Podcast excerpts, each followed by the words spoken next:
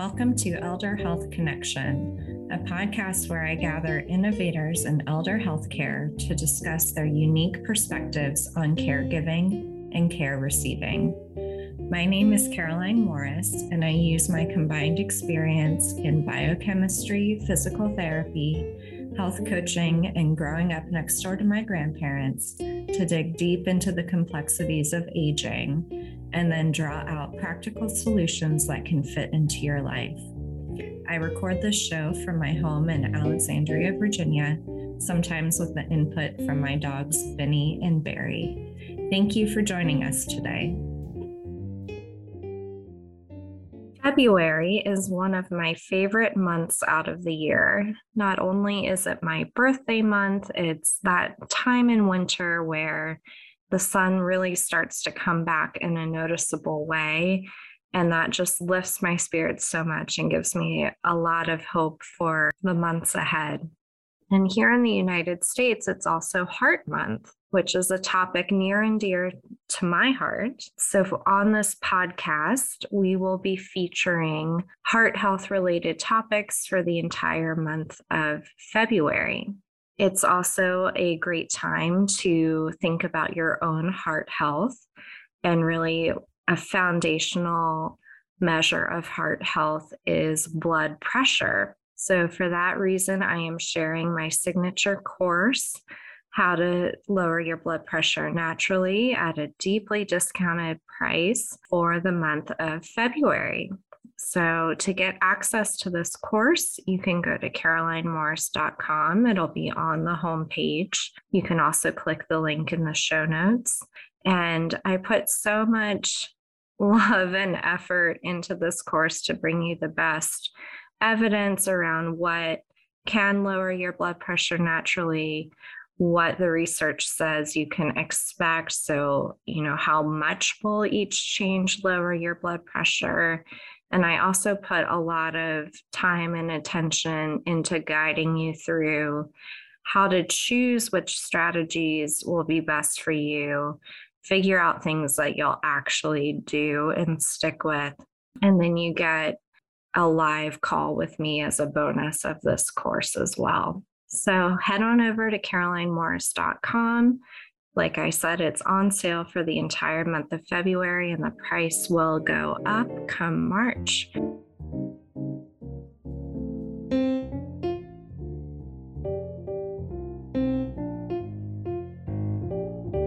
Hello, and welcome to part 3 of our series on heart health for the month of February. Today, we will be talking about exercise. And as you probably suspected, we can't get all the way through Heart Month without addressing exercise, but we're doing it with a little bit of a twist today. So we will be discussing why exercise and what types of exercise are beneficial for your heart, but why they're also beneficial for your brain. So how they can prevent and actually treat neurological conditions. And to have this conversation, I invited Laura Mesches, who is a physical therapist and a board-certified clinical specialist in neurological physical therapy, to help us understand the connection between exercise and the brain a little bit better.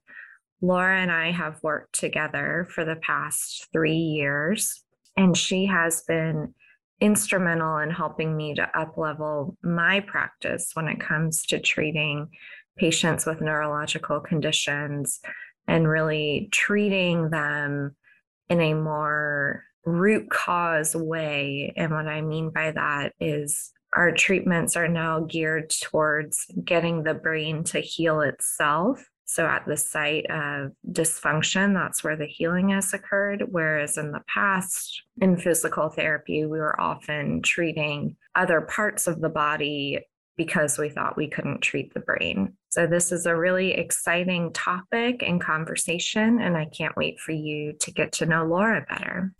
Hi, Laura. Welcome to the show. Hi, Caroline. Thank you for having me. I'm so excited to be here. Me too. I am so excited in particular for you because while you are a neurological specialist, you've really brought heart health to the forefront of our physical therapy practice with your patients. So I thought you would be the perfect person to talk about exercise, heart health, and how it's related to our brain health as well. Thank you. Yes, there's so much new research out there, and I'm just happy and excited to share it and hope to get others motivated to get out and exercise more and find out what does that mean? What do you actually need to do? So thank you again. Yes. So before we dive into that, can you tell us a little bit about yourself and your professional experience so far? Sure. As Caroline said, I'm a neurologic certified specialist in physical therapy. So I went on for additional training and had to take another exam to become a specialist, which required, of course, a lot more studying and research and work. And I've kind of fallen in love with the population of folks who've gone through neurologic injuries or in it, and also just the older adult population in general, because I've noticed so many people don't know where to begin again after an injury, or just kind of get back into activity and exercise in general. And many folks are worried about, oh, is it safe? How much can I do? What do I even need to do? So I really enjoy being able to educate folks and show them what they can do, just unleash their potential that they already have inside. So it's really fun. I really enjoy it. It is. And those are my two loves in physical therapy too, the older adults and the neurological conditions. And there's really so much overlap between them. A lot of our patients with neurological conditions are older. So can you give us maybe a glimpse as to what type of neurological conditions you typically treat? Sure.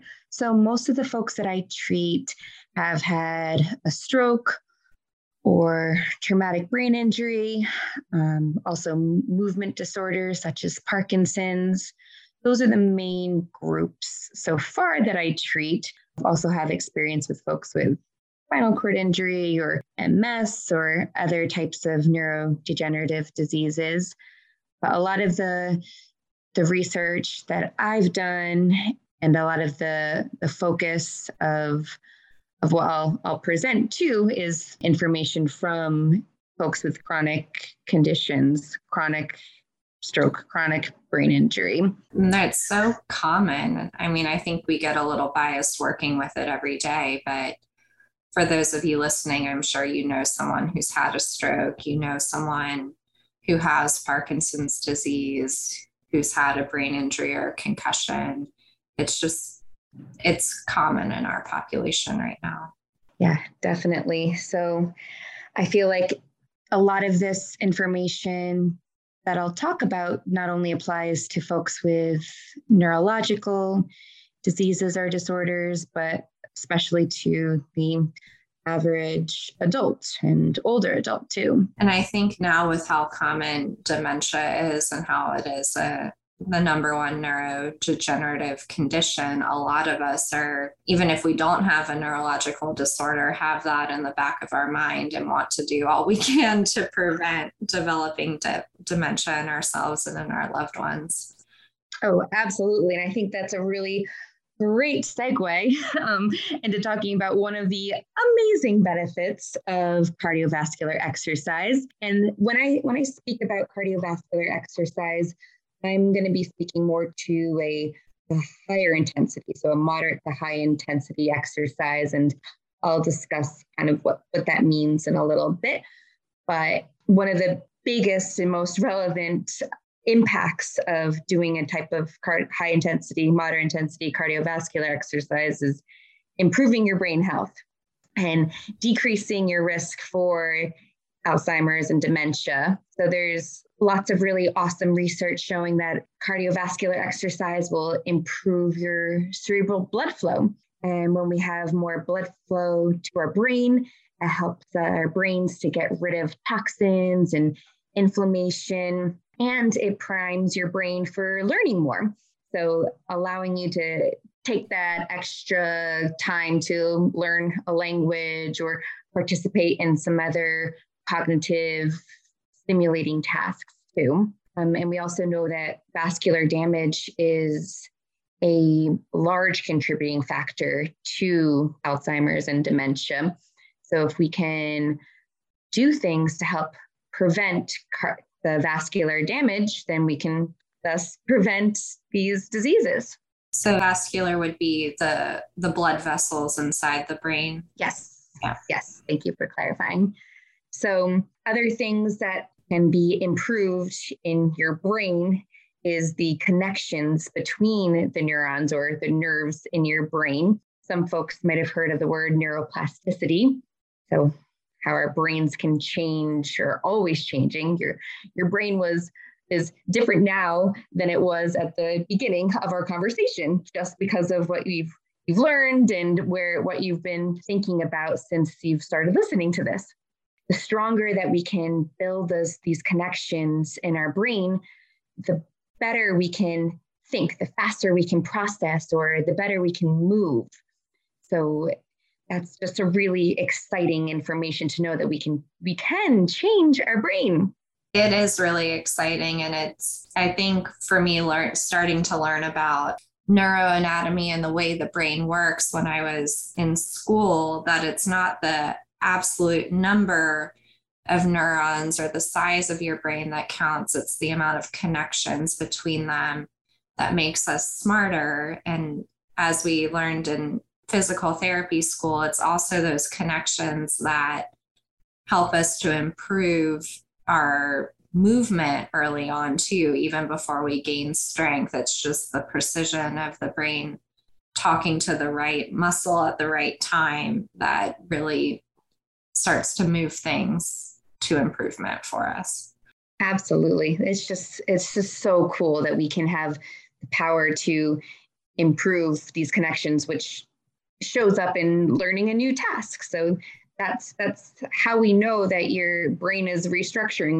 We see it not only on studies, fMRI studies, but once you learn how to accomplish a new movement or learn a new task or skill, that's your brain changing and creating those connections. And speaking along those lines, there also is some research that shows we may be able to create some new neurons in the memory centers of our brain, because some of the studies have showed there's increased volumes in this area. So one of the known areas being hippocampus. That's still under some investigation, but like Caroline mentioned, the more connections that we can create, the better our processing and just the better our overall brain health. So how does exercise improve the connections in the brain?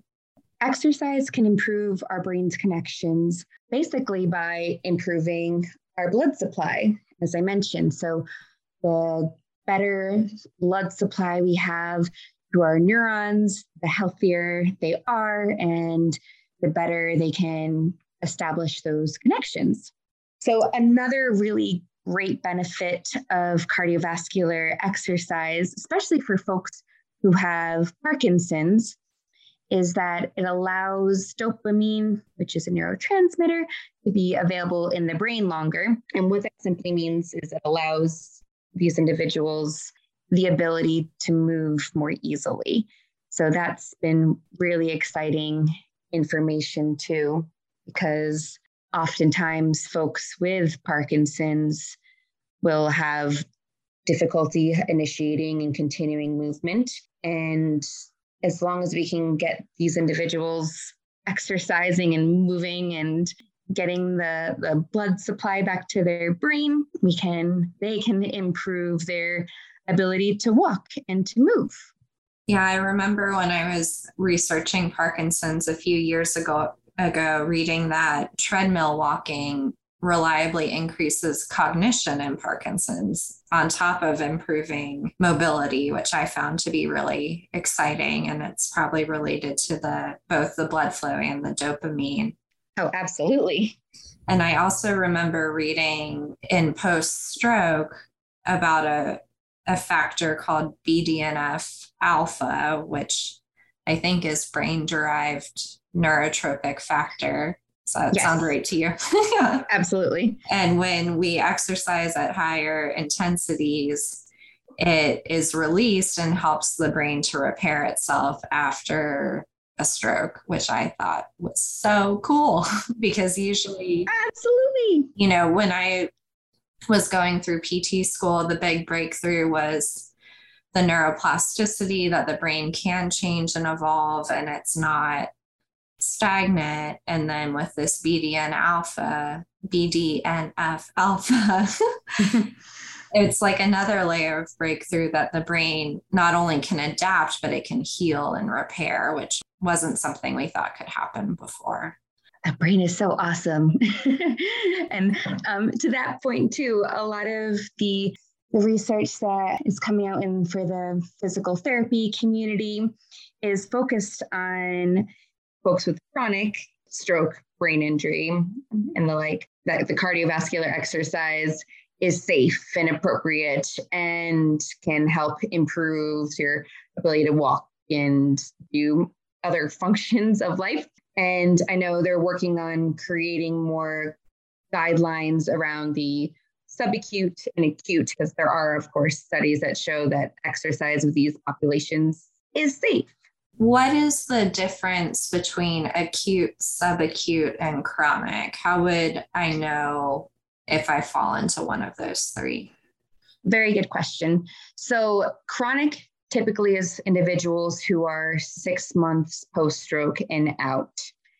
The subacute phase, most folks look at between the 3 and the 6 months. There's some studies, I think, that look at maybe 2 months or so. And then acute is that first 1 to 2 months out. Okay. So that can be your different stages. And the reason they first started synthesizing research in the chronic population was just to avoid any potential spontaneous improvements that can occur within that first month or so after having a stroke. So once the swelling decreases and there's more healing that naturally occurs, as you were mentioning, as soon as we can help the individual reduce the inflammation and improve or speed up their healing, the better off they're going to be. Yeah. And just in case anyone doesn't know, a stroke sometimes is called a brain attack. So much like a heart attack, it's when blood flow to the brain is interrupted either by a clot, so blocking blood flow to some brain tissue, or by a bleed. And so what Laura is describing is, you know, the stroke generally is a one-time event. Sometimes it can be a little dicey for a few days, but there is a predictable healing process where, like with any injury, we tend to see the most improvements early on, and then they taper off. And then it's easier to study in the chronic phases because not a lot is changing just due to the natural healing process. Exactly. We know not only is exercise important to improve brain health, but we know that exercise is important in decreasing your risk for stroke, decreasing your risk for cardiovascular disease in general, high blood pressure, diabetes, obesity. There's a lot of studies more about improving one's mental health, and so decreasing your risk for depression and even reducing your risk for types of cancer. There's other studies out there showing it can help regulate hormones. So especially important to women going through menopause. Mm. It can also decrease one's risk for falls. So we know that the slower walking speeds are associated with a higher fall risk. So if we can improve someone's walking speed a little bit more safely, we can decrease their risk for falls and decreasing the risk for fractures and hospitalizations. We can also see improvements in sleep. So we won't go into that whole sleep conversation now, but we know that when we get a good amount of sleep, that we move better, our brains function better. Similarly with decreasing stress, as cardiovascular exercise can decrease stress, which is important for brain health and for our cardiac health in general. So I can go on and on talking about all of those different types of benefits too. Yeah, and I think that really shows that while we might focus on one organ or one body system at a time, they really are all connected, and improving health in one area of our life or our body is going to spill over into other areas as well. Absolutely. So you get so much bang for your buck to be doing some cardiovascular exercise. And I'll go into the dose. So I like to think of exercise almost as a medication that's easier for you to take than having to take a medication. So the dose of the cardiovascular exercise per week is also important, but at least one dose of this can attack so many different areas, so many different body systems. So maybe we can move on to what types of exercise can I do? Simply starting off with briskly walking, if that's something you're able to do. So I know folks have heard, get your steps in. Well, that's true. We want to get your steps in, and upwards of 12,000 steps a day would be ideal, but anywhere you can start and work your way up to that number, the better. You can go for a jog if that's something you enjoy, or swim or ride a bike. And it's the more interested that you are in that activity, the more you're going to be engaged and the more your brain will benefit from it as well. So something that is meaningful and important to you is where you'll see even more of those brain benefits from exercise. I know there's some communities will offer different walking programs. I recommend to my patients to take a look at what our Arlington community has to offer. So definitely check out wherever you live, what your local community has, whether it's a walking program or they have different exercise classes, because the more you are engaged with others, the more that your brain is engaged in that activity, the more socialization you have, the slower your brain, your cognitive decline occurs. I don't know a lot of detail about this program, but I know there's the Silver Sneakers program that's on the more national level, so applicable for those with Medicare. Caroline, you have any other more national resources or campaigns? I'm not thinking of any off the top of my head on the national level, but I know a lot of communities will have senior centers, community centers. Sometimes religious groups will do exercise classes, gyms. There are a lot of options. If you or your loved one does have any neurological disease, I know there are lots of classes, for instance, for folks who have Parkinson's. So checking your local community or city to see if they have a Parkinson's organization or a group for individuals post-stroke, and see what else is available. Thank goodness for the internet to easily search these things. I know a lot of things are on Zoom right now too, which has its pluses and minuses, but could be another awesome way to at least get initiated and start to meet some other folks in your area. And if some of those larger things, such as, going for a jog or a swim or riding a bike, are too challenging too, or just not feasible where you are, increasing your cardiovascular intensity can also be achieved by an exercise such as doing repeated step-ups. So those that have done step aerobics in the past, that might ring a bell. For some of my patients, I might have them do 2 to 3 minutes of repeated step-up and then take a 30-second rest, and then do 2 to 3 minutes of repeated sit-to-stand, and go back and forth between those two exercises for 10 to 12 minutes. So as long as you're doing those exercises in bouts of about 10 minutes, that can give you a really good boost of the cardiovascular exercise dose that you need for part of your day. Okay, so it's sounding like as long as it's repetitive for 10 minutes, you can do almost anything. Is that true? Yeah. Anything that you're engaged in, anything that you enjoy, anything that gets your heart rate into the target zone, which that can lead us to our next topic, is measuring your intensity and how high or how hard do I have to work and for how long.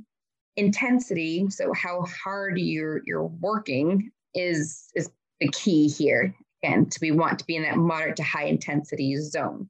So how do you know if you're in that zone? Well, this zone is defined by increasing your heart rate from the 70 to 85% of your heart rate max. So that would be the target zone that I recommend to my patients and to you all if safe. And we'll discuss some safety limitations afterwards. If you find your heart rate max, if we use heart rate as our metric, for example, the most simple way of determining that is calculating, taking your take 220 and subtract your age, and then you can multiply that by a percentage. So for instance, if you're trying to figure out your heart rate minimum that you want to achieve, we multiply 220 minus your age times 0.7. And that could be your goal. This is where I want to get my heart rate at least to this number. Other things to consider: if you're on a medication such as a beta blocker, this will decrease your heart rate. So this measure might not be always very reliable. And if you can't rely on your heart rate to tell you how intense you're working, we might need to look to another way, such as an intensity scale. And the most simplified way that I tell my patients is to think about a 1 to 10 scale. So 1, you're about not doing hardly any work whatsoever. You're kind of just hanging out on your couch. 2, a 10, it's the hardest activity you could ever imagine doing. And we want to be somewhere between that 7, 6, 7, 8 number. Again, the moderate, so that middle-ish to the high. Another way to think about it too is if you can carry on a little bit of a conversation, but not sing. So there are some different ways for you to self-monitor without relying on the heart rate. So you have to be working. You have to be working. So our conversation right now is definitely not getting us anywhere, sitting and talking. But if you're out on your walk and you feel like you could still sing as you're walking, maybe try to crank up the speed a little bit to get a little bit more work in. If we're going to go the heart rate monitoring route, there are some awesome new technologies out there that can help you keep track of your heart rate.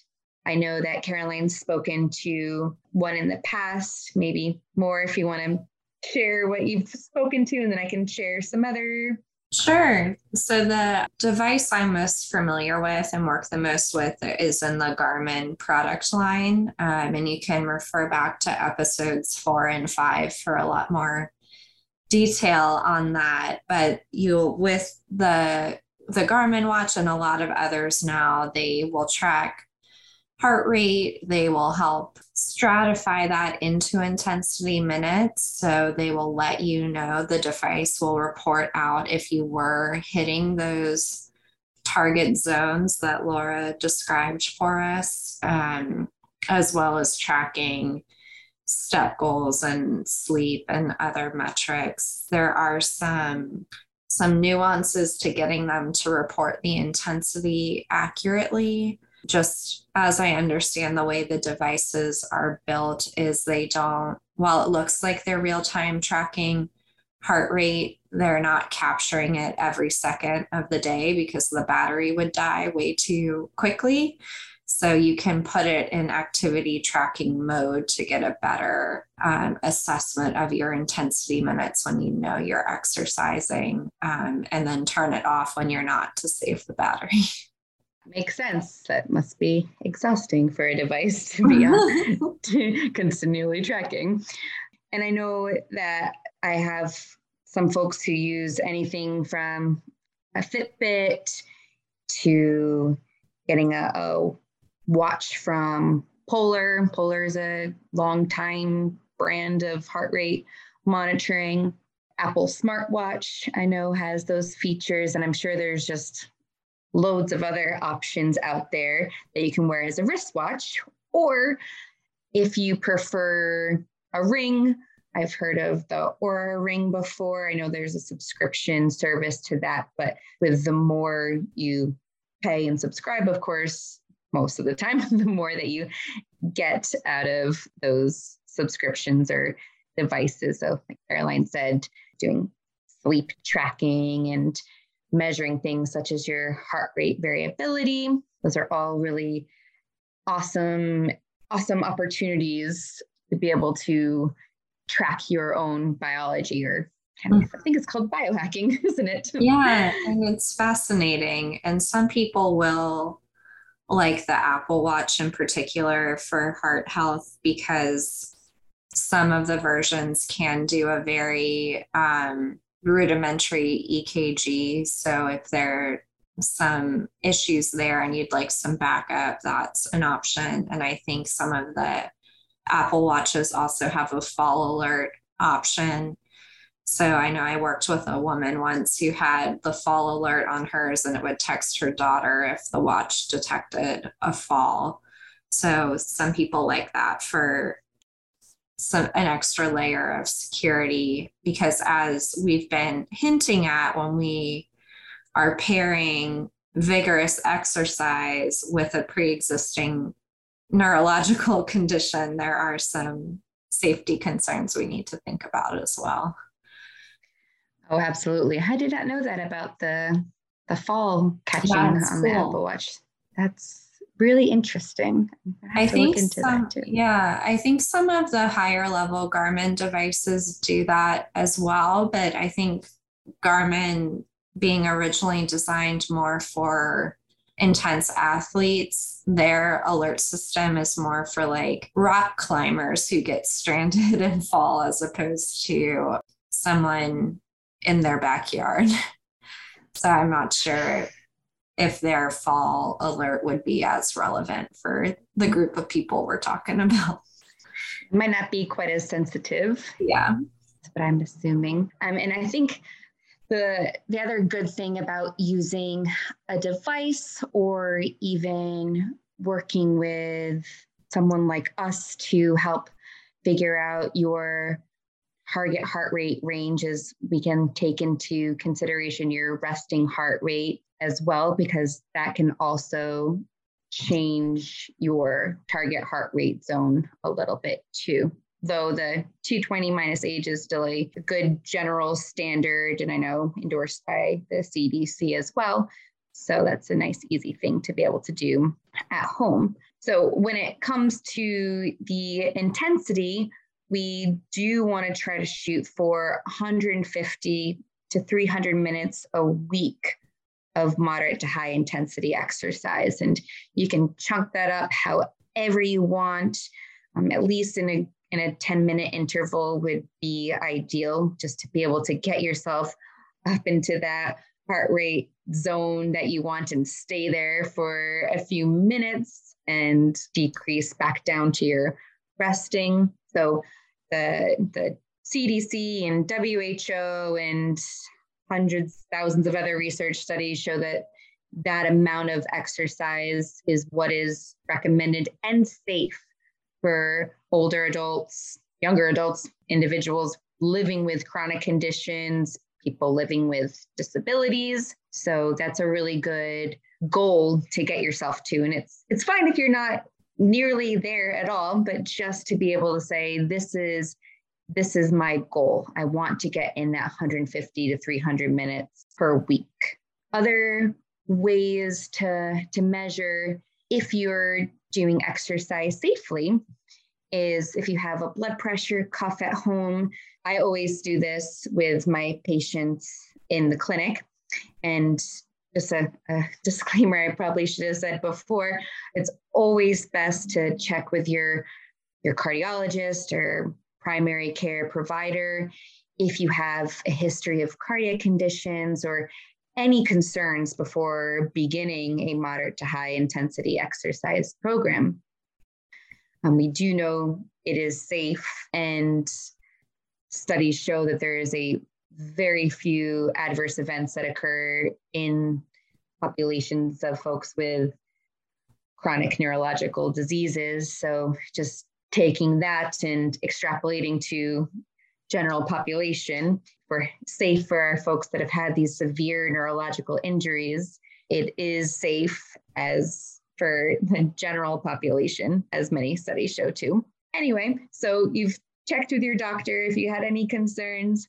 And while you're exercising too, it's always important to stop if you feel chest pain, chest tightness, dizziness, severe shortness of breath, or if you just have any concerns with how you're feeling, and then to let your medical professional know. If you have a blood pressure cuff at home, you'll start off by checking your blood pressure before you embark on this exercise, and always making sure that your arm is resting at heart level. Ideally, you can have it relaxed on a table. So you'll check your pre-exercise, and then when you return from your walk or complete whatever exercise you choose, you check it in that exact same position once you're done. And it's normal for your systolic or that top number to rise. And we generally keep it within the 20 millimeters of mercury range. Your systolic, so that top number, should not drop more than 10 millimeters mercury after exercise. And if it does, we definitely want to have that conversation with your doctor and decrease the intensity of the activity that you're doing. The diastolic, or the bottom number, should either stay the same or might decrease a little bit after your exercise. Yeah, that's really good to bring up, Laura, because if your body's not responding to that activity by pumping more blood, by raising the blood pressure, that's when we're more likely to faint during exercise or get lightheaded or dizzy. So sometimes people get excited that their blood pressure is finally dropping, but that would not be the right reason. So short term, we want blood pressure to increase with exercise. Long term, it will decrease. If you are someone who exercises regularly, your resting blood pressure should come down. And I go into that a lot more in my course. But that's a good point to bring up. We do not need to be passing out while exercising.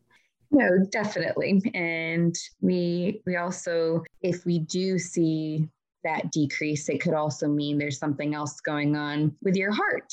So we definitely just would want to get that checked out.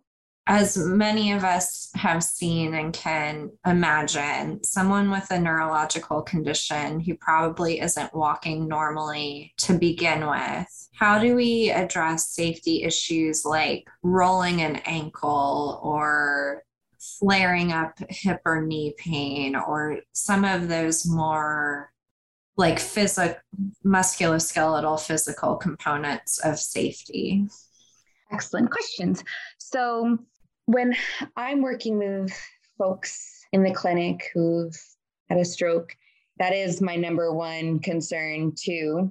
Safety is my number one concern, and watching the individual move, making sure that they aren't dragging their toe, which could cause a fall, or landing on their foot at a funny angle, causing an ankle sprain. So if there are concerns, you're watching your loved one walk or move, I would first recommend them go and see a physical therapist and make sure that they either have the proper bracing that they need or are recruiting the muscles they need to in the best way they possibly can.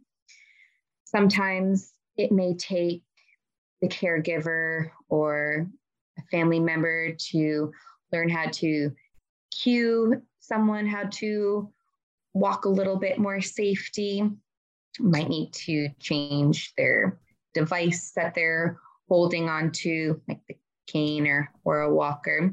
Ideally, if I can get all of my patients walking in a pool with, and I was really fortunate at one place I worked that they had a pool that had a treadmill and underneath it, which would be the coolest thing in the world to have access to.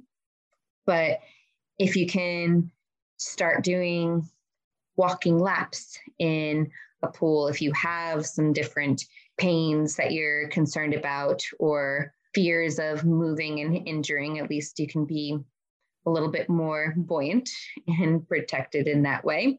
If that's not an option too, another way I had mentioned before about different modes of being able to do some higher intensity exercise could be on a bike, whether it be stationary or otherwise, if safe, and maybe even an elliptical if that's something else you enjoy too. But like I said, I do recommend if you are having pains or concerns, is reach out to your local physical therapist to evaluate your movement and see what we can do to help reduce an aberrant movement or thus decreasing your pain. Won't go into too much detail there, but there's always a lot that can be done to help improve individuals' movement to reduce pain and improve strength and capacity. Yeah, that makes sense. So if it's just not working or you're worried about it, just go ahead and get that physical therapy evaluation to get yourself set up for success with this exercise program. And then once you've got the tools you need, you're off, literally and figuratively. You can do whatever exercise you enjoy that is deemed safe for you. Can you think of a patient case where this has worked really well and what the outcome was? In terms of an individual wanting to come in and just not knowing where to begin? Yeah. Certainly. I know. I mean, most of the folks that I see that are in the subacute phase after a neurological injury will have had some therapy in inpatient or home care, but still haven't gotten to that point when they're getting back to doing things they used to do. Or many folks that say, I walk every morning. I do 30 minutes every morning outside. My spouse and I, we go around the block or walk at the local track in the mornings. In an instance like that, if they come in and at the point they're only walking 20, 30 feet, we start off by again, making sure they're safe from the cardiac standpoint, from the musculoskeletal standpoint, from cognitive standpoint. Oftentimes I'll help them onto a treadmill and as needed, use a harness system just to make sure both they and I feel safe with them using this continuous walking machine. And I'll be continuously monitoring their heart rate, their perceived exertion. So what they're experiencing, taking that 0 to 10, 1 to 10 scale, how they're feeling and watching for how they look. And we just kind of start off adding a minute or two every session or a few minutes each week and increasing the speed as tolerated or the incline as tolerated. And then that exercise or that their homework for that exercise is to go home and try to also increase your walking distance by a couple minutes every couple of days until they get back up to their 30 minutes per day goal. And oftentimes folks have great success with that too, especially, and again, key is the motivation and that you're engaging in something that you want to be doing. Yeah, thanks for walking us through that. I think it helps to make sense about how you really can go from a new injury, a new disability, and getting back into activity, or maybe starting it for the first time if you weren't doing it before. And I think also what helps is to see, for some folks, is to see other people going through it too, or to have been able to talk to someone else who's gone through the rehabilitation process as well. So just knowing that possible and you can do this. And I love talking to my patients about things that we spoke to about neuroplasticity and brain changes and how we can improve your strength and health with the proper exercise dose. So it's cool. It's really, really fun. It is. Do you have any closing thoughts, words of wisdom to leave us with? Oh my gosh. Well, clearly I'm very enthusiastic about getting folks back into doing this higher intensity exercise, but I think that the main thing is just knowing that it's safe and it's feasible, and it doesn't have to be you've got to go run for 30 minutes outside or do anything that's seemingly uninteresting. Just get out there and engage. Just start somewhere. Get a buddy. So, like I said, socialization to help keep your brain healthy and engage. So it's so great that this, I don't want to use the word medication, but this tool that we have can help us in so many parts of our life. So if you can get in 20, 30 minutes or so a day, that would just be life-changing. Well, thank you so much, Laura, for joining us today, for sharing your knowledge and resources and encouragement with us. If people would like to get in touch with you, is there any contact information you can share or social media or whatever you're most comfortable with? Of course. And thank you, Caroline, too, for having me. I just love any opportunity to share what I've learned and to help folks. Yeah, I can be reached at my email, my work email. It's L as in Laura, and then my last name, Mesches, MESCHES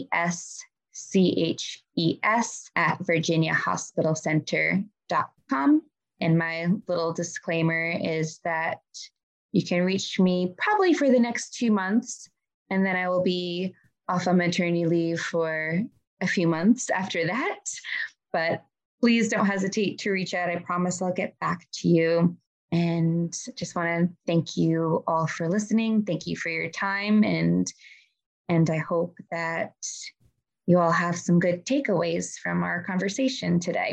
And if you're still interested in these topics, don't hesitate to hop on to looking at the CDC or WHO, World Health Organization, or the National Institute of Aging, and do some of your own research in the area. I know there's tons of books on exercise and brain health. There is one that I read, oh gosh, it was a few years ago. It's called Spark. I think this was from almost a decade ago now, but still stands to have the true truth that exercise can improve your levels of depression and stress and brain health and hormone balance. So it spoke to a lot of things that we've spoken to, and I'm sure there are loads more books now that you can read or listen to as well. So the more you know, the better prepared you'll be, and hope you can share this with other folks that you love too. Great. And we'll link to those resources in the show notes. And yeah, let's all get up and take a walk or move at this point. Thank you again. Yes, I do need to do that. Thank you too, Caroline. This podcast is provided for informational purposes only and does not create a provider-patient relationship between us. If you have questions about your health, please speak to a qualified health professional. If you would like to learn more about working with me as your qualified health professional, please visit carolinemorris.com. Did you know that gratitude is good for your health? If you found value in this episode, please share it with a friend and leave a rating or review. To keep the connection going, subscribe to Elder Health Connection on your favorite podcast player to get immediate access to upcoming episodes. Thank you for listening. With love and gratitude, Caroline.